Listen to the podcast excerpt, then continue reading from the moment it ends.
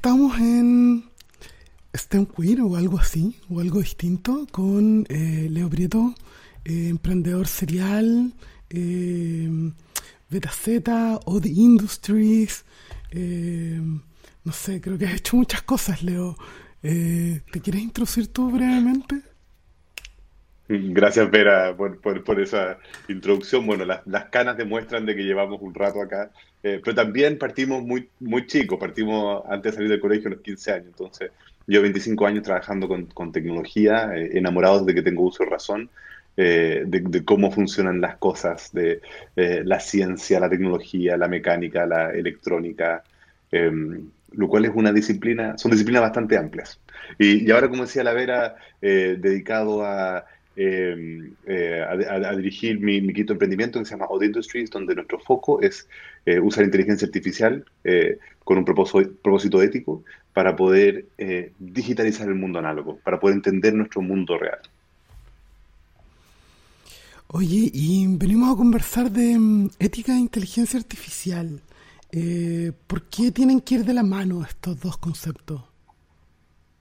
Mira, de hecho, Tuviste que yo acabo de escribir y lo describimos siempre, que OD es eh, una empresa de inteligencia artificial con propósito ético. ¿Y por qué es importante empezar a, agregarle ese factor?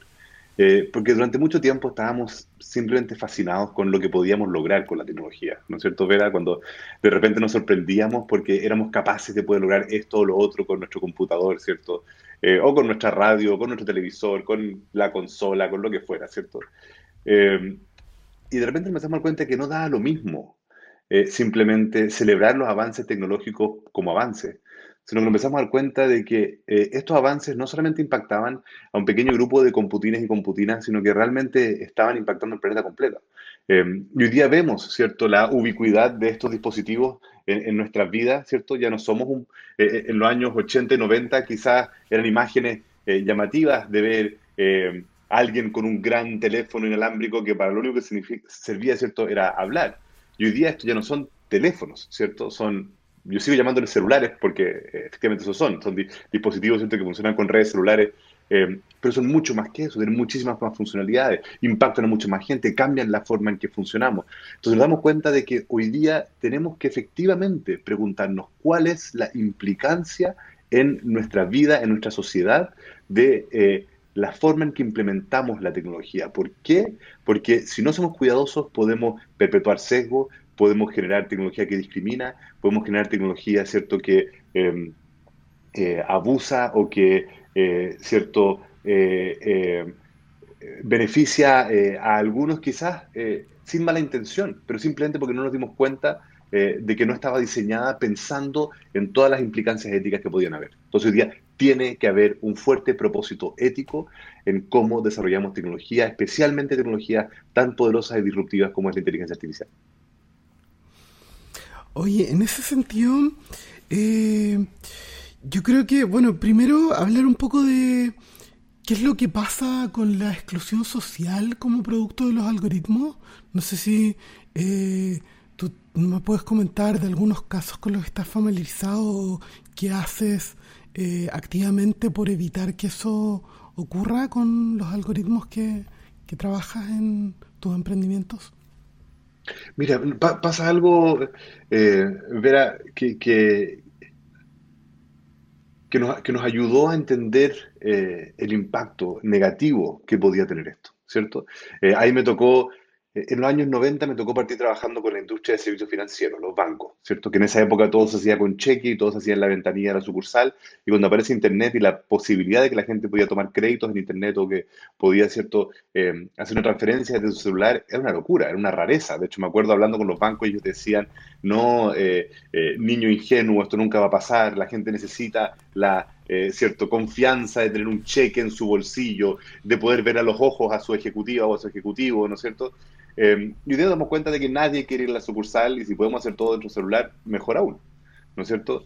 Eh, entonces, vivimos esa transformación y ya nadie la cuestiona. Pero en los 90 había mucho cuestionamiento de, eh, de, que la Internet no iba a poder cambiar la forma en que funcionaban los servicios financieros.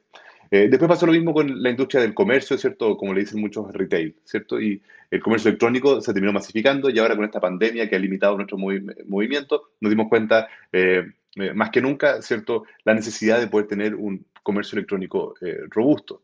Eh, y mucha gente decía, no, pero ¿quién se va a comprar un sofá sin haberse ido a sentar en el sofá? ¿Quién se va a comprar eh, unos calcetines sin haber podido tocar el material del calcetín? ¿Quién se va a poder comprar un auto, ¿cierto? Eh, sin haber ido a, la sucursal a tocar el auto. Bueno, nos dimos cuenta que la gente compra autos, sofás y calcetines sin nunca haberlos ido a ver. Entonces, rápidamente hemos ido como rompiendo todos estos supuestos de cómo tiene que funcionar.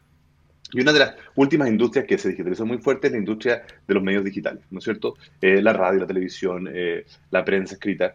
Eh, y, doy ejemplo de estas tres industrias, Vera, porque estas tres industrias se empezaron a dar cuenta que a medida que se fueron digitalizando, podían entender a su consumidor de una forma que nunca habían podido antes, ¿cierto? antes tenían que tratar de asumir o interpretar qué les interesaba o qué les gustaba, y ahora que todo era digital tenían datos en qué horario se mete la gente a hacer transferencias, qué día de la semana hacen transferencias, por qué monto hacen transferencias. Lo mismo con los créditos, ¿cierto? Entonces, estas industrias que fueron las primeras en digitalizarse y hoy día son las que están más digitalizadas, empezaron a obsesionar con los datos. Pero ¿qué empezó a pasar, Vera? Empezaron a obsesionar con los datos personales. Yo quiero entender lo mejor posible a la Vera. ¿cierto? Si soy un banco, ¿qué cosas compra Vera? ¿Cómo gasta su plata? ¿Cierto? ¿Cuándo necesita plata? Y de esa forma, tratar de entender cómo poder atender mejor a Vera, que es una buena intención. O sea, yo eh, nos conocemos de tiempo, Vera, y tú sabes de que yo soy eh, genéticamente optimista, siempre trato de confiar en la mejor intención de las personas y realmente creo que no es solamente pensar cómo puedo crear mejores ingresos para mi empresa, sino que realmente cómo puedo atender mejor eh, a mi cliente. Pero el problema es que al hacer eso, de repente se empieza a obsesionar, ¿será que si entiendo bien, ¿cierto? A la Vera voy a poder eh, predecir eh, que otros clientes pueden ser iguales. Entonces empezaron a obsesionar con, tengo que saber, ¿cierto?, el género, tengo que saber la edad, tengo que saber su profesión, tengo que saber dónde vive, tengo que saber, ¿cierto?, su origen étnico o racial, tengo que saber si nació en Chile o nació fuera de Chile y cuándo eh, adoptó la nacionalidad. Entonces, se empezó a obsesionar por tener la mayor cantidad de dimensiones posibles sobre las personas. Eh, y, se asumía de que esa es la única forma de poder generar una mejor experiencia posible. Y lo que empezó a pasar, Vera, es que eh, lamentablemente, como le entregábamos datos sesgados, ¿por qué? Porque inevitablemente los seres humanos tenemos sesgo, tenemos prejuicio, tenemos que trabajar en contra de nuestro sesgo, tenemos que trabajar en contra de nuestro prejuicio, pero tenemos eh, siglos de historia prejuiciada o de historia sesgada, ¿cierto? Un ejemplo muy sencillo, la historia de los países, la historia de los mundos, eh, la escriben pocos. No cada ciudadano ha escrito la historia de un país. Entonces, generalmente esos pocos que escribían esa historia, eh, todos terminábamos interpretando como que esa es la realidad y esa es la historia. Y si estábamos entrenando algoritmos con esa poca información sesgada, al final los algoritmos aprendían de esa información sesgada. ¿A qué voy con esto?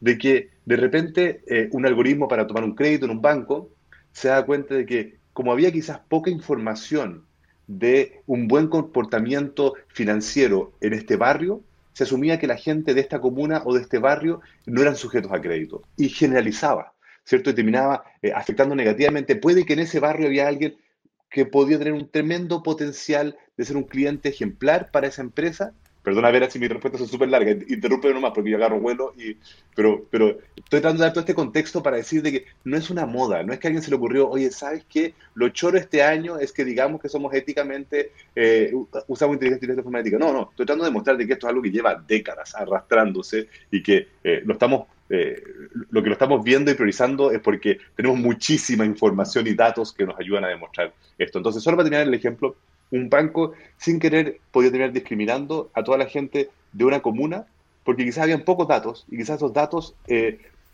eran muy negativos para esa comuna. Entonces, ¿qué pasaba? Empezamos a generalizar de que todos los hombres son así, todas las mujeres son así, todos los viejos son así, todos los jóvenes son así, todos los eh, ingenieros comerciales son así, todos los psicólogos son así. Eh, y no es cierto.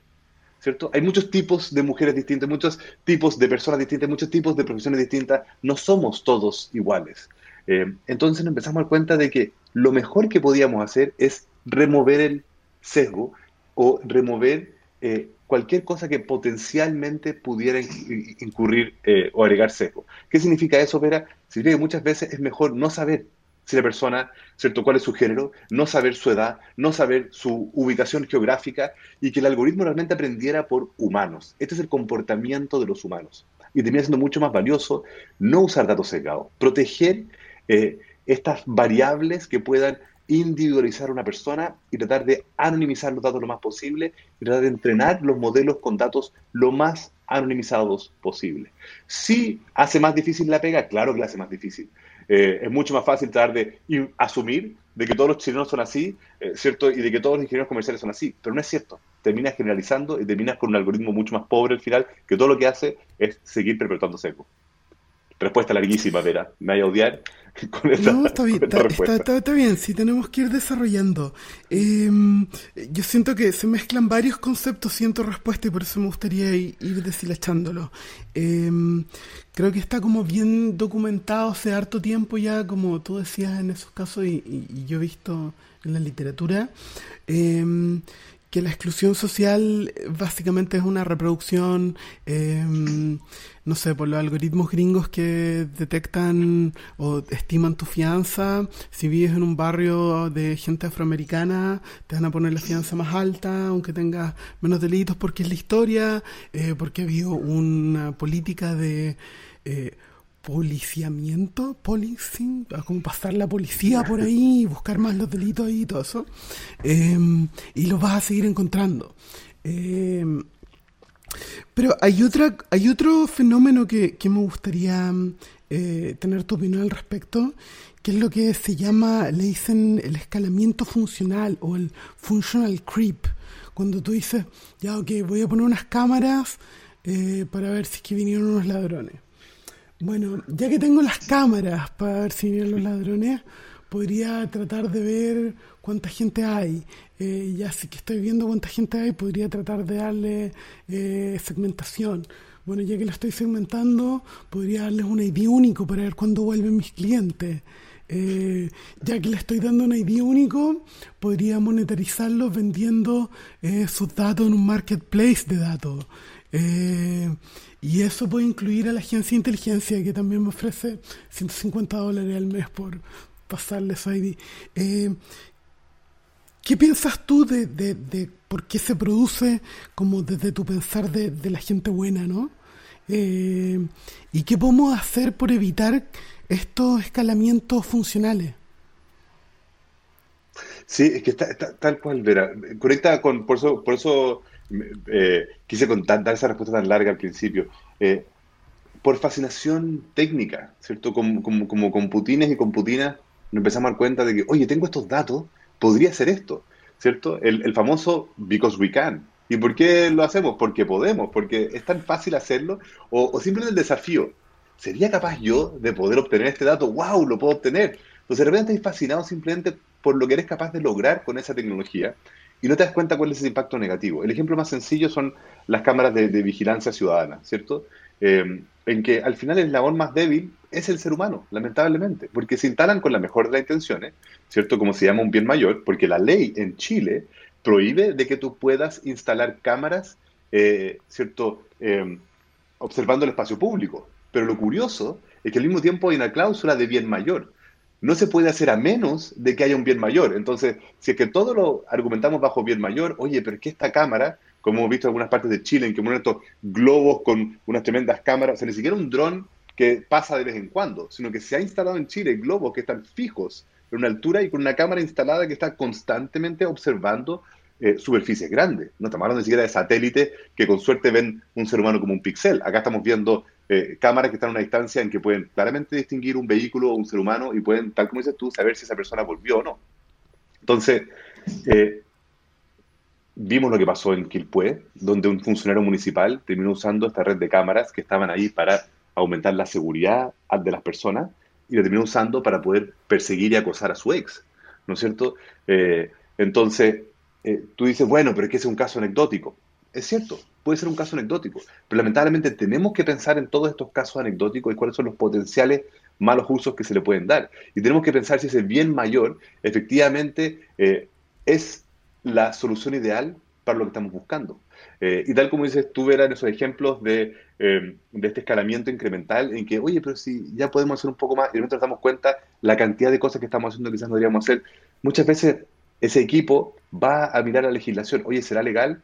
Y muchas veces la tecnología avanza tan rápido que la, la, la regulación, la legislación no ha avanzado al mismo ritmo, entonces puede que sea totalmente legal, y es lo que no ha pasado en Chile. Muchas veces este escalamiento eh, eh, cierto eh, proporcional que tú les has ido diciendo de cómo le vamos sumando las cosas, se va dando porque se puede. Se puede técnicamente y se puede legalmente y nadie piensa en se puede éticamente. Y eso es lo que tenemos que empezar a considerar también. No solamente si se puede técnicamente o se puede legalmente. Tenemos que pensar nosotros, ¿cuál es el peor de los casos? ¿Qué mal uso se le puede dar a esto? Y después está esa gran frase vera que muchos dicen, oye, pero quien nada hace, nada teme. Tú tienes que estar escondiendo algo si es que tú no quieres que estén observando. Bueno, ¿sabes qué? Mis hijos de, de, 5 y 7 años y 10 años, ¿cierto? Eh, no han hecho nada eh, y no tiene por qué estar su imagen, biométrica o no, eh, siendo registrada en la mayor cantidad de dispositivos posible solo para descartar de que no sean un delincuente, ¿cierto? O una delincuente. Entonces, no podemos estar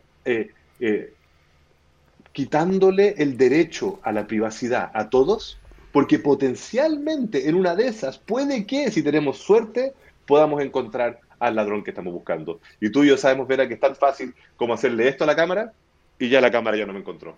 Es tan fácil como cambiarme de ropa, ponerme un disfraz y se echó todo a perder. En, ese sentido, eh, quería tocar un punto que ya tiene que ver más con, con la, nuestra organización política, nuestro concepto de democracia. No sé si...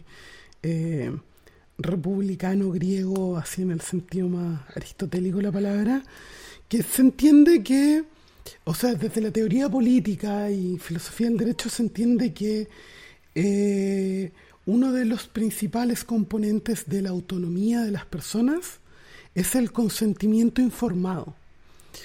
Entonces, eh, cuando tú dices, claro, ¿y quién, quién está consintiendo por mis hijos de, de, estar ahí eh, en esta cámara? Porque son menores, no, no pueden, no, no se espera que entiendan todas las complejidades eh, de todo esto ético que estamos conversando como para que, qué sé yo, salgan con el jockey y no quieran salir en las cámaras. pero también, ¿qué pasa con los adultos? ¿Qué pasa en una sociedad como como, como Chile, Santiago, Transantiago, eh, evadir, no pagar, otra forma de luchar, eh, con estos consentimientos informados eh, que, se están empezando cada vez a retirar más. ¿Cómo le podemos pedir a la gente que tenga una responsabilidad que surge de la autonomía si le empezamos a recortar la autonomía?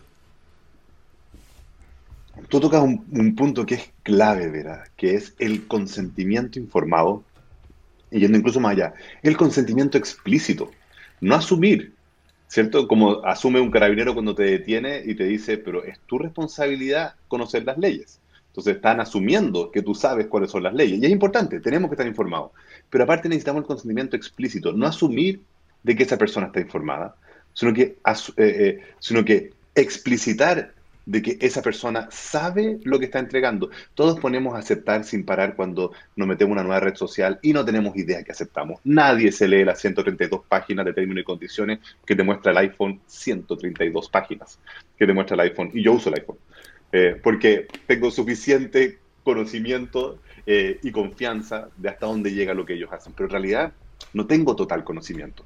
Entonces, eh, por un lado, tenemos que buscar mejores mecanismos que simplemente apretar aceptar, ¿cierto? En estos términos y condiciones infinitos. Pero sí tenemos que preocuparnos de que, ya que no todo el mundo va a estar leyendo estas cosas, por algo estamos eligiendo, ¿cierto? Estos legisladores que tienen que preocuparse de que haya mecanismos de fiscalizar, porque también da lo mismo. Eh, ¿Me estás escuchando, Vera? No sé si de repente se fue el audio. ¿Sí? Sí, sí, sí. Ah, ah. claro. No, es que a mí se me, a mí se me fueron de repente las, las pelotitas. Eh, de que yo estaba hablando, así que funcionó. Ya. Em, eh, eh, eh, entonces, tampoco es una cosa simplemente de llenarnos de leyes y de regulación, ¿cierto? Porque tampoco tenemos la capacidad de fiscalizar todas las cosas que están, que están pasando. Y bueno, también es importante de que el mundo privado no solamente espere de que haya una regulación o una ley que exija de que hagan esto o lo otro, sino que nosotros, como el mundo privado, tenemos que dar ir un paso más allá y decir, ¿sabes qué? Esta cosa está correcta, esta cosa no está incorrecta. Tal, en el ejemplo que decís tú antes, Vera, oye, ahora podemos saber si es que la Vera está volviendo a, este almacén por tercera vez en la semana, porque técnicamente podemos hacerlo. Pero tenemos el consentimiento explícito de la Vera de eh, que nosotros estemos registrando cada visita que tuvo. No lo tenemos. Y nos ha pasado, Vera, cuando nosotros trabajamos juntos, creo que tenéis que estar acordado de un, de un cliente que decía eso y nosotros dijimos, no, Sí, pero es que, es que otra empresa me ofrece la capacidad de poder rastrear al individuo. Le digo, pero es que no tienes un consentimiento explícito. Es que la ley no lo exige. Bueno, pero eh, aunque la ley no lo exige, no es correcto que estés rastreando a, un individuo sin su consentimiento. No, claro, yo pienso, em, en, teoría el derecho es chistoso porque en teoría el derecho eh, siempre se enseña de que la ley viene después de la costumbre. Eh, y primero se crea la costumbre, después la ley. Y, y, últimamente, claro, en estas cosas más industriales existe esta tendencia de como queremos que nos legislen, pero cuando yo pienso en, en policy, que fue la palabra que no traduje de esto, pienso que mi junta de vecinos tiene que tener una política de identificación de cámaras. Eh, ojalá mi comuna tenga otra, ojalá mi isla entera, mi isla dijo la patúa, o sea, es la isla donde vivo, eh, tenga otra recta provincia independiente. Eh, y a lo mejor está, bien que, está bien que te apropies de la isla. Está bien que, eh, tengas una, sensación de propiedad, no de, no de adueñarte, pero de apropiarte, de que es tu isla, está todo bien. No significa que eres dueña de la isla, significa que tú perteneces a la isla.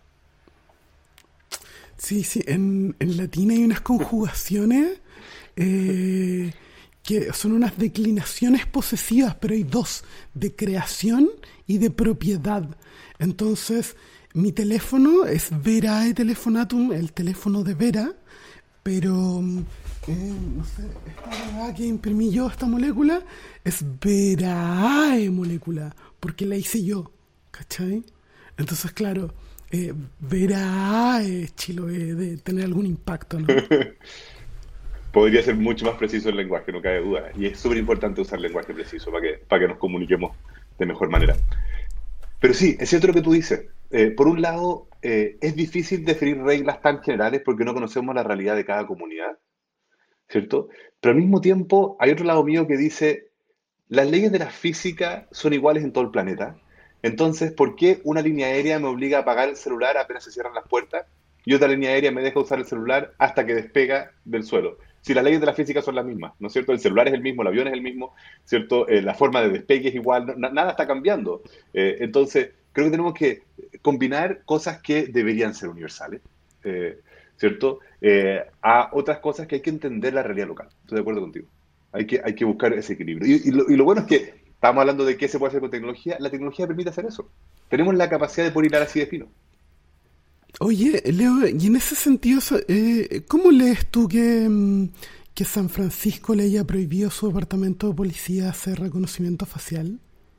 Me parece perfecto, por múltiples razones. Eh, no solamente el departamento de policía, yo creo que hacer reconocimiento facial en espacios públicos y no con, con consentimiento explícito, y cuando digo consentimiento explícito, lo más informado y detallado posible, debería ser ilegal. Porque no hay eh, un gran beneficio ¿cierto? Hay tanto error, hay tanta falla, hay tantas... O sea, si cuando, cuando hacemos la lista de, de, eh, pros y contras, eh, los contras ganan, pero la, lista es interminable. Eh, y los pros son tan pocos y tan caros a la larga que no entiendo por qué esta obsesión con meter el reconocimiento facial en todos los espacios públicos. vuelvo a insistir con lo que hablábamos antes. Primero, el reconocimiento facial es tan bueno, ¿cierto? Como la calidad de las cámaras, la iluminación, o sea, qué tan controlable sea la experiencia. Si es de noche y es súper oscuro, puedo terminar eh, identificando a alguien que ni siquiera vive en California como que parece que estaba ahí, ¿no es cierto? O sea, puedes tener un nivel de error gigantesco. Pero asumamos que tienes la iluminación perfecta, la cámara perfecta, toda la... Eh, eh, imagínate, la para realmente funcionar, tenéis que estar midiendo cada milímetro de cada situación, de cada persona en cada lugar, para descartar de que no detectaste por error a alguien que estaba en otro lado. O sea, tienes que haber confirmado de que, oye, es que detecté tres veces a la Vera. Probablemente entonces no es la Vera. Eh, ¿No es cierto? Tenéis que hacer una cantidad de cosas que son imposibles, eh, inviables de hacer, para tener un, un sistema de alta precisión. Y como te decía al principio, es tan sencillo como que esa persona se esconda de la cámara, te invento, vaya al baño, algún lugar donde espero que la cámara no, no tenga, o sea, ya, supongamos de que la ley permite que las cámaras estén en todos lados, habrá algún lugar, ya, supongamos que el baño es el único lugar en que no pueden haber cámaras. Eh, basta con que esa persona vaya al baño, ¿cierto? Eh, desaparezca de la cámara, cambie su apariencia, y lo que decía antes, haga esto y ya se empieza a confundir el algoritmo. No, es que, es que rastreamos, sabemos que entró al baño, entonces la probabilidad de que salga alguien distinto es muy baja, ni un problema, pero es cosa que se mezcla en una multitud, o sea, se pueden hacer tantas cosas y eventualmente la cámara no va a poder seguir rastreando. Entonces, hay tanta obsesión con que pongamos cámara por todos lados que se está gastando una cantidad de plata, recursos, cierto talento de personas en algo que no hace sentido. Entonces, creo que es un gran ejemplo de que eh, San Francisco le haya dicho a su policía, ¿sabéis que eh, eh, eh, tenéis prohibido hacer reconocimiento facial? No sirve de nada. Estamos perdiendo tiempo, energía, plata, una falsa sensación de seguridad y la gente que realmente quiere saltarse este sistema va a agarrar un láser, va a apuntarle el láser a la cámara y listo. O sea, millones de formas de mandar todo esto a la cuenta. Oye, y en ese sentido, em, creo que otro de los puntos éticos que no he tocado antes de tirarme más fuerte a lo de la política este concepto, no sé si eh, has escuchado de la informatización de los cuerpos. Eh, a contar la leyenda que había un edificio chef, eh, creo que era el de eléctrica, que en algún punto se podía abrir con una cosa experimental de reconocimiento de retina. Y los chicos que hicieron eso decidieron, aparte de reconocer, avisarte si tenías principio de catarata, ya que estamos mirando tu retina de nuevo. Eh, el escalamiento funcional. Y creo que fue como un experimento un semestre, eh, es una cosa acotada, pero, pero lo que quiero ir, que es lo que plantea, plantean los, los eticistas, es que cuando tú empiezas a medir los cuerpos y empiezas a, ya no solo estás identificando a una persona, sino los puntos de la cara y puedes ver eh, qué tan sonriente o no sonriente está, cuánto rato dura esa sonrisa y, se produce una captura masiva de puntos de datos a partir de los cuerpos de las personas eh, que tienen nuevas consecuencias éticas, porque en el fondo a lo mejor la gente que opera los algoritmos eh, puede tener información de la salud de esas personas, por ejemplo, mejor que las personas mismas. Eh, no sé qué, qué piensas tú, que si hay que arrancarse de eso totalmente, dejarlo solo en laboratorio. Eh. Bueno, e, e, es, como, es como cuando nos dimos cuenta de que tenemos la capacidad de poder clonar humanos, nuevamente. No porque se pueda, es algo que debamos eh, perseguir. ¿Cierto? Eh, yo entiendo que alguien que está tremendamente dolido por la pérdida de un familiar querido tenga una motivación muy grande de, poder, de querer clonar a esa persona. ¿Cierto? Pero no estás resolviendo el problema, no estás trayendo de vuelta a esa persona, ¿cierto? Entonces, tenemos que pensar, ¿para qué estamos haciendo esto? ¿Cierto? Em, si una persona quiere activamente saber si en sus genes tiene eh, algún marcador genético que potencialmente eh, pudiera eh, causarle alguna, cierto, eh, enfermedad, o no es, el término correcto, pero, pero alguna dolencia en el futuro que, venga en sus genes y quiere saberlo, que tenga el derecho a hacerlo. Pero que un tercero empieza a tomar esas decisiones, nuevamente, sin el consentimiento explícito e informado de la persona involucrada, eh, me parece que cae justamente en lo que no es ético. ¿cierto? Las cosas que no deben pasar. Eh, yo tengo la posibilidad hoy día, lo hice con mi mujer, sacamos una muestra de ADN, con conocimiento. Y hay una empresa en Estados Unidos que hoy día tiene una muestra de nuestro ADN. Eh, y yo sé que esa empresa algún día se, se la puede comprar otra empresa. Eh, eh, puede llegar, ¿cierto?, el Estado, el gobierno de Estados Unidos y embargarle sus bases de datos genéticas, ¿cierto?, por X, Y o Z razón, y de repente el gobierno de Estados Unidos va a tener mi información genética. o lo que ellos eran capaces de interpretar en ese momento con la, la, muestra biológica que yo les entregué tomé esa decisión. yo quería saberlo. Y al mismo tiempo, mi mujer fue y dijo, ¿sabes qué? Yo quiero saber cuáles son los marcadores y los han ido regulando en Estados Unidos. Es menos lo que pueden decir hoy día porque se dieron cuenta que el margen de error era muy grande. Todavía no tenemos ese nivel de conocimiento. Pero mi mujer decidió, ¿sabes qué? Quiero ir a investigarlo. Yo decidí, no quiero saberlo. Entonces, al final tienes una decisión que, que, tú tomas, ¿cierto? Eh, y esa empresa no debería estar de, de, de, ir más allá de lo que yo le doy permiso a hacer con mi información. Y es súper importante que mantengamos esta relación de transparencia, ¿cierto? Es distinto, hay que, hay que distinguir, ver esto que confunde mucho a la gente, yo siento, cuando hablamos de transparencia y de anonimidad. Mucha gente cree que transparencia es perder la privacidad, no es lo mismo. Transparencia es, especialmente en instituciones, más que en individuos, es informar qué estoy haciendo yo y informártelo a ti. ¿Cierto? Si yo estoy usando tus datos, tengo que decirte todo lo que yo hago con tus datos. No sé si se han, fijado, pero ahora en el iPhone, eh, desde el último cambio de iOS, eh, cada aplicación tiene que tener como su, su eh, como barra nutricional o, como sea, perfil nutricional, pero de, de, privacidad, ¿cierto? No solamente de cuántas calorías este alimento eh, o, los sellos negros que te dicen si estés alto en azúcar y alto en calorías, sino que ahora las aplicaciones en iOS te dicen el listado de todas las cosas que hacen con tu datos. Y es impresionante, es sorprendente todo lo que hacen Google Maps o Facebook con tus datos. Pero por lo menos ahora te están transparentando lo que siempre han hecho que es un gran primer paso. Eh, y tenemos que tener más de, esa transparencia. Yo tengo que tener control sobre mis datos, yo tengo que tener control sobre lo que hacer con mis datos y las empresas no deben tener la libertad de hacer lo que quieran con esos datos. Y, habiendo dicho eso, Vera, eh, es súper importante de que no estoy tratando de demonizar la tecnología por ningún motivo. No estoy diciendo de que todo eh, el, reconocimiento facial o biométrico es malo. No estoy diciendo que toda la visión computarizada es mala, ¿cierto? Por ningún motivo. O sea, tú sabes lo fanático que soy yo de la visión computarizada y creo que tiene un tremendo potencial disruptivo realmente para cambiar muchos y resolver muchos de los grandes problemas de la humanidad. ¿Qué mejor? Y no solamente de la humanidad, de nuestro planeta, de todas las especies en este planeta. Pero lo que partimos hablando al principio de esta conversación, hagámoslo con un fuerte principio y propósito ético. No hagamos simplemente porque técnicamente se puede, no hagamos simplemente porque económica o legalmente se puede, sino que siempre pensemos cuál es la implicancia ética de todo esto. Salud. Oye, gracias.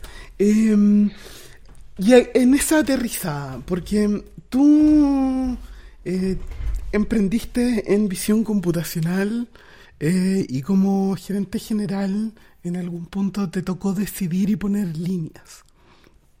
Em, ¿Qué líneas pusiste? ¿Qué líneas pondría hoy día? ¿Y por qué? Ya, la primera eh, es que mientras estaba avanzando en la creación de, de mi emprendimiento actual, ya me estaba llamando la atención la cantidad de cámaras. Yo tengo muchas fotos a lo largo de los años bajo grandes torres de cámaras en Nueva York, en Londres, en Valdivia, en Santiago, en China, en todos lados. Em, y esto es algo que lleva varias décadas, ¿cierto? Eh, Londres fue una de las primeras ciudades del mundo en que se llenó de cámaras, un circuito cerrado de televisión gigantesco. Em, y cuando llevas muchos años dedicados a la tecnología, tu mente está, eh, está en el ejercicio constante de eh, estirar esa misma línea, proyectarla. Ok, ya ¿para dónde va esto? Chuta, si se, si se está llenando de cámaras es porque hay un uso hoy día. Probablemente todas las cámaras que vemos hoy día en Londres van a estar afuera de Londres, quizás en todo Inglaterra, quizás en toda Europa, quizás en todo el mundo. Eh, obviamente no hay suficientes humanos o ojos que puedan estar mirando todas las cámaras todo el rato, pero obviamente estamos viendo el avance de la visión computacional. No cabe duda de que eh, van a meterle visión computacional para mirar todas esas cámaras que ningún ser humano podría estar mirando 24/7. Eh, ¿Y qué podría estar haciendo? Empieza a hacer este ejercicio después de un rato y empieza a dar cuenta diciendo, ok, hay un uso, hay una necesidad. Se ha ayudado a desincentivar la delincuencia y ayudar a encontrar, ¿cierto?, eh, a perpetradores de delitos. Eh, por lo tanto, sí, hay un uso positivo. Pero ¿qué estamos haciendo al mismo tiempo? Podemos ayudar, ¿cierto?, a encontrar a un abuelito que se perdió. Insisto, hay un uso positivo. Pero para encontrar ese abuelito que perdió, tenemos que terminando a todos los que no son abuelitos perdidos, a todos los que son inocentes, ¿cierto? A todas las personas que tienen derecho a su privacidad y tienen por qué un sistema estar investigando qué están viendo. Entonces, empiezan a hacerse varias preguntas. Esas cámaras, muchas veces, Vera, son genéricas, unas cámaras blancas o negras en una pared, y a veces muchas de ellas. Y la gente asume, no, pero esas son las cámaras del municipio, el municipio lo hace por mi seguridad. No, esas son las cámaras de carabineros, carabineros lo hace por mi seguridad ¿Son del municipio? ¿Son de carabinero? ¿Quién le provee el servicio a carabinero? ¿Quién está midiendo esas cámaras? ¿Quién la está observando? ¿Dónde quedan esos datos? ¿Se borran esos datos a las 24 horas, a los 30 días, a los dos meses? Nunca. ¿Cómo están procesando? ¿A quién se le entregan? ¿En qué tipo de servidores o sistemas están? Entonces, empiezan a hacer muchas preguntas de que, chuta, parece que yo estaba asumiendo mucho y no tenía idea nada. Entonces, eh, una de las primeras cosas, la primera cámara que instalamos en OT, la primera, iba con una etiqueta a un lado que decía no más cámaras anónimas. O sea, desde el día cero estamos haciendo una campaña que lamentablemente somos los únicos haciendo esta campaña, que básicamente lo que queremos promover ahí es que al menos, paso número uno, es que tú sepas a quién le pertenece la cámara. Porque algo de trazabilidad puedes hacer, ¿no es cierto? Eh, y me tocó juntarme con, varios municipios y gobiernos locales y tratar de pedirles eso, decirle, oye, si es una cámara de la municipalidad, ponle el logo de la municipalidad, por lo menos para que yo sepa a quién le tengo que ir a preguntar. Y ahí puede el municipio decirle, hola, ¿quién te provee el servicio de cámara? Ah, no es un servicio propio de, la municipalidad. Ah, es un, eh, eh, ¿cómo se llama? Es una, eh, concesionaron el servicio de cámara. ¿Cómo se llama esa empresa? ¿Cómo manejan los datos? Ah, no tienen ni idea. O sea, verá, una vez me, tocó mostrarle a una empresa que tiene una flota de vehículos que yo me podía meter a la página, a la plataforma, ¿cierto?, de, de, los vehículos y yo podía seguir cualquiera de sus vehículos. Entonces, esta empresa que juraba que tenía esta flota con GPS para poder tener más seguridad, que no les asaltaran los camiones, ¿cierto? Eh, y ser más eficientes con su ruta logística, yo le estaba demostrando de que ahora al revés. Yo sabía dónde estaba toda su, flota y ahora podía asaltar a todos sus camiones, porque el proveedor de su flota logística no, no se había preocupado de las implicancias de seguridad, porque la gente piensa, pero ¿quién me va a querer hackear a mí? ¿Cierto? ¿Quién va a querer meterse? o de repente no se dan cuenta de que haber puesto una clave acá no, es suficiente, no se dan cuenta que las URL no estaban validando. Y una vez que yo eh, eh, interpretaba, con tal que viera una URL y entendía cómo funcionaba su estructura de URL, llegué y probé con otra URL y no me pidió autentificarme. Entonces de repente estaba entrando a ver cualquiera de sus vehículos. Y una vez que entraba esa URL, podía moverme por todas las otras URL. Entonces, eh, a, lo que voy yo es que si, no partimos por entender todas estas implicancias, y tenemos que hacer este ejercicio de, todas estas implicancias, eh, podemos poner más en riesgo eh, a nuestros clientes, a sus eh, trabajadores, a sus clientes, a sus proveedores, más que haberle resuelto un problema. Entonces, esa es un poco la cosa que, que, que, que con otro rápidamente nos empezamos a preocupar. Primero fue, ok, primero partamos al menos por identificar estas cámaras para ayudar a darle trazabilidad y poder ayudar a identificar quienes están eh, detrás. Eh, y, por ejemplo, en, Holanda me, alegra mucho que cada vez que yo voy eh, a Ámsterdam tienen muchas cámaras de seguridad, pero todas las cámaras que son de policía están pintadas iguales a los autos de policía. O sea, imagínate como un mini auto de carabineros, ¿cierto? Arriba de una, de una pared. Entonces rápidamente dices, ok, esa es una cámara de policía. Y te queda súper claro. ¿Cierto? Porque, porque la policía no tiene por qué esconderse, la policía no tiene por qué decir, oye, no, es que yo no estoy observando. Sí, la policía también te da solamente saber de que hay una cámara con un logo de policía quizás te da más seguridad. En Nueva York también. Ahora tiene unas grandes cajas con el gran logo de NYPD y te dice, estas cámaras son de la policía. Entonces, son pequeñas cosas que te empiezan a, por lo menos, avanzar en la dirección correcta. Otra cosa, Vera, que rápidamente empezamos a decir que, que no se podía hacer, era cuando clientes empezaban a decir, oye, yo quiero saber eh, cuánta, cuánto rato Pepito está en WhatsApp. ¿Para qué le decía? No, que yo quiero saber cuánto rato está Juanito fumándose un pucho. Yo quiero saber cuánto rato eh, va eh, Juanita al baño. ¿Por qué le preguntaban? ¿Por qué quieres saber cuánto rato va Juanita al baño? No, porque queremos saber qué tan productivos son. Ah, tú quieres entender productividad. Pero quizás la persona que va más al baño puede que sea la persona más productiva. Puede que la persona que más fuma cigarro sea la persona más productiva. Puede que la persona que más pasa tiempo sea la más productiva. No tiene nada que ver una con la otra. Tú estás asumiendo que eh, quienes fuman no son productivos o quienes van al baño no son productivos. Que estar sentado en el computador. O sea, para ti productividad es estar sentado en el computador. Pésima forma de medir la productividad. Entonces, cuando tú ayudas a tus clientes a entender cuál es la pregunta que quieren responder, porque esa es la clave, Vera, no tratar de decir para qué sirve la tecnología y qué puedo hacer con la tecnología y inventarle uso a la tecnología, sino tratar de realmente entender cuál es la pregunta que queremos responder. Queremos saber si nuestros legisladores están haciendo la pega, están efectivamente legislando. Bueno, estar horas sentado en una sala de reunión para mí no es legislar, ¿cierto? Legislar es ver cuál es su efectividad en eh, eh, promulgar leyes con un alto nivel de apoyo, por decirte algo que pensé muy rápido y que le tengo que dar más una vuelta, pero, pero eh, si al final su labor es estar promulgando leyes y si esa ley obviamente tiene algún nivel de apoyo, podemos asumir de que es una ley bien hecha o bien escrita y que no gastó muchas horas en procesarse y no años en estar debatiéndose, pucha, están haciendo la pega bien. ¿No es cierto? Entonces, tenemos que entender bien cuál es esa pregunta. Entonces, nuevamente, una respuesta súper larga, Vera, para darte de decirte de que eh, empezamos a darnos cuenta de muchas cosas que eh, habían que tratar de llegar un poquito más allá de lo primero, lo obvio, lo que la tecnología nos permitía hacer, y esa forma de decir, ojo, no queremos que estas cosas pasen. Entonces, rápidamente dijimos, no solamente eh, eh, declaremos no tengamos cámaras anónimas, son cámaras de OD, acá hay una URL de OD, un código QR, tú, haces, tú pinchas el código QR, puedes ¿cierto? ir a ver más información, quiénes somos, dónde estamos, comunícate con nosotros, pregúntate, eh, pregúntanos lo que, lo, que, lo que quieras, te podemos dar todos nuestros. Eh, certificados de seguridad, esas son las plataformas que usamos, de esta manera, esto es lo que hacemos, esto es lo que no hacemos, tenemos una declaración de nuestros principios éticos, ¿cierto? qué cosas son las que no hacemos, y cuáles son nuestros principios éticos, eh, no hacemos ningún tipo de eh, rastreo biométrico. Fue una pregunta que también nos hicimos tempranamente por estas cosas que estábamos hablando, Vera. Eh, nos empezamos a dar cuenta que si nuestros clientes tenían los mejores procesos posibles y el mejor ambiente de trabajo posible, daba lo mismo si esa persona tenía la piel más oscura o más clara. Te estoy diciendo algo que un cliente nos, pidió. Quería poder clasificar a sus trabajadores por el color de la piel, eh, porque estaba convencido Cáchate la cosa horrorosa, Vera. Estaba convencido. Y estos son, estos son prejuicios naturales y quizás no eran malintencionados. O sea, eh, esa persona no sentía que estaba haciendo nada malo. eso es lo más, lo, más increíble a veces. Eh, estaba convencida que las personas de piel más oscura eran menos productivas que las, las personas de piel más clara. Cáchate la guay loca que estoy diciendo. Y lo más triste es que la tecnología te puede dar ese dato. Entonces, no es algo que, no es que técnicamente sea imposible de hacer. Normalmente la pregunta es, ¿por qué quieres saber eso? No, porque eh, quiero ver quiénes son más productivos. Ok, tú quieres ver quiénes son más productivos, no por el color de piel. Y tú quieres poder contratar gente más productiva. Y tú quieres ser más productivo porque quieres poder terminar tus procesos a tiempo, dentro del presupuesto, ¿cierto? En tiempo y forma. Entonces, eso es lo que tú quieres. Por lo tanto, te vamos a ayudar a optimizar tu proceso. Y te vamos a ayudar a decir bajo qué procesos la mayor cantidad de las personas tiene la mayor productividad posible.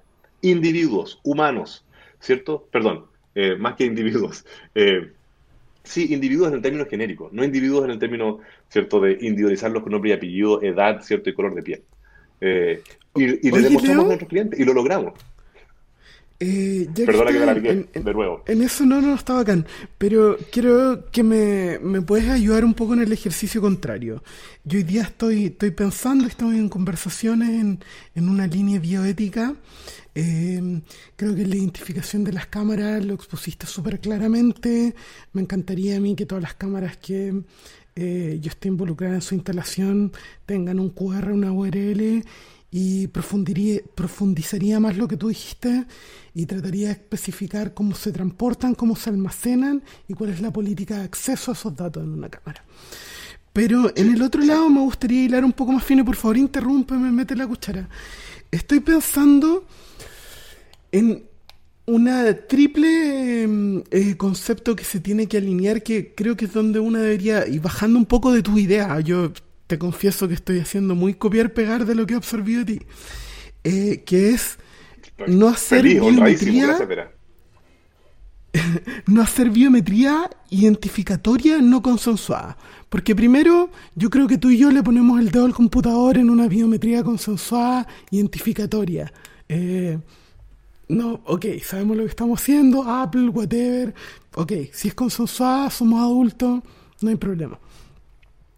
Y en la parte, la otra que a lo mejor me gustaría, me gustaría tener un poco tu opinión, es la parte identificatoria, porque siento que hay ciertos casos, por ejemplo, no, creo que no, no, no, no estuvo por lo menos cosas que se tuviese que utilizar, pero existen estos modelos que te permiten estimar una posición corporal. Eh, que para mi gusto, si se aplica bien, no es identificatorio. Eh, pero por ejemplo puedes ver si se pasan eh, muñecas o antebrazos por una zona que no se deberían pasar, eh, que a lo mejor se pueden pasar tobillos, ¿no? pero creo que esa línea se empieza a delimitar cuando tú tratas de tomar como datos más únicos, como edad, género, etnia, aunque no sea root mm. necesariamente. ¿Cachai? No sé, ¿tú cómo piensas el, tema ahí de, de la identificatoriedad de un algoritmo. Sí, mira, es que yo vuelvo a, tratar de pensar cuál puede ser eh, eh, las preguntas que nos hacemos que, cubran la mayor cantidad de eh, como escenarios distintos que no se nos pueden ocurrir.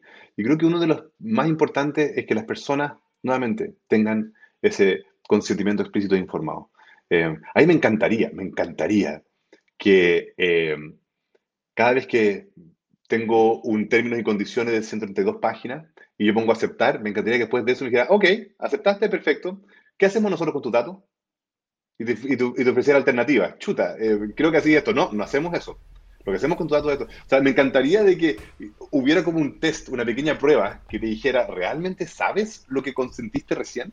Eh, eh, ahora, si ellos son los mismos auto, se autoevalúan ellos mismos sobre lo que te están eh, pidiendo, bueno, hay que confiar un poco en cómo lo hacen. Pero para eso, eh, donde pasáis la muñeca, donde pasáis... Yo creo que, insisto, todos esos usos son reales.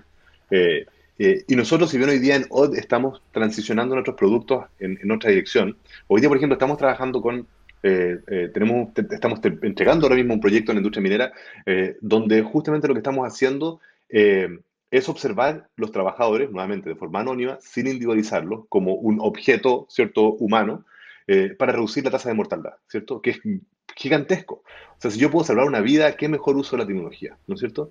Eh, pero ponemos un letrero grande debajo de cada cámara explicando lo que hacen las cámaras, cómo lo hacen, eh, y si eso es crítico, por ejemplo, para salvar una vida, eh, que la gente sepa qué es lo que estamos observando y cómo lo estamos observando y para qué. Entonces, este caso de la muñeca que tú decías y que no pasen por, ahí un tobillo, por ejemplo, buenísimo. Usemos la tecnología para poder diferenciar eso, pero que las personas sepan de qué estamos haciendo esa distinción y por qué la estamos haciendo, cuál es la finalidad de esto. Y, eh, y quienes quieran saber más información, nuevamente, transparencia, que hay alguna vía de comunicación para poder hacer preguntas o un, un, eh, un FAQ, preguntas frecuentes, lo que sea, ¿cierto? Para poder ir más allá y poder eh, averiguar eh, todo, todo, lo que, lo, que, eh, lo que pasa, o para qué se usa, o por qué lo queremos hacer. la postura, ¿cierto? Hay tantas cosas que, que, podemos hacer positivas y valiosas y que benefician a, los seres humanos. Buenísimo. Oye, buenísimo, Leo.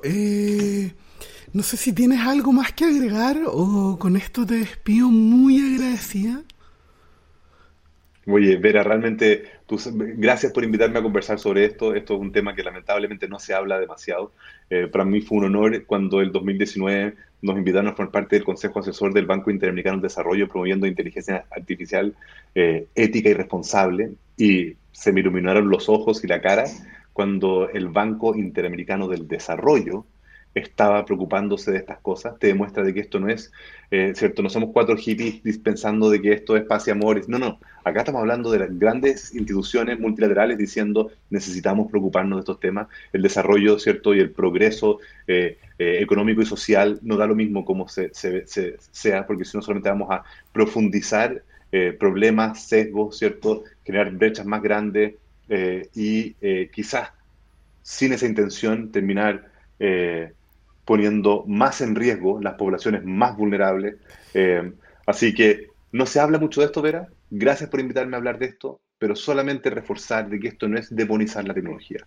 La amo, me parece que es increíble todo lo que podemos hacer, pero siempre sumémosle nuevamente a cuáles son las capacidades técnicas, las capacidades económicas y las capacidades legislativas, ¿cierto? ¿Qué es lo que nos permite la tecnología, lo que nos permite el presupuesto, qué es lo que nos permite, ¿cierto? La legislación, con qué es lo que nos permite eh, cuáles son las implicancias éticas, ¿cierto? De cada cosa que estamos haciendo y cómo reducirla. Se me olvidó una cosa que no puedo omitir. ¿Tú crees que hay un espacio en la nueva constitución para proteger la privacidad? Uf, espero que sí. Eh, espero que... Pero ¿sabes una cosa que también me preocupa a mí, Vera? Eh, hoy día, de hecho, desde el segundo gobierno de Bachelet, técnicamente la privacidad está protegida. El problema es que no, no se ha implementado el ente que la fiscaliza. Entonces, a veces también nos pasa eh, que no es suficiente con que esté legislado. El problema es cómo se puede fiscalizar algo así.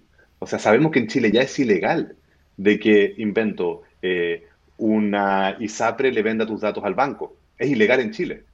Pero ¿cómo controlamos de qué no se está haciendo, ¿cierto? Entonces eso también es, es más difícil. Por lo tanto, es mejor pedirles a todas las personas que trabajamos en estas empresas, no esperemos a que la ley lo prohíba, sino que vamos nosotros un paso más allá y preocupémonos de crear el mundo en el que queremos vivir. Súper. Te pasaste, Leo. Muchísimas gracias. Gracias a ti, Vera. Un gusto. Chau, chau. bit somehow on them. Man, this is fun. I love objectivity, man. Maybe we'll do part two. We'll do part two of Distance Show sometime later.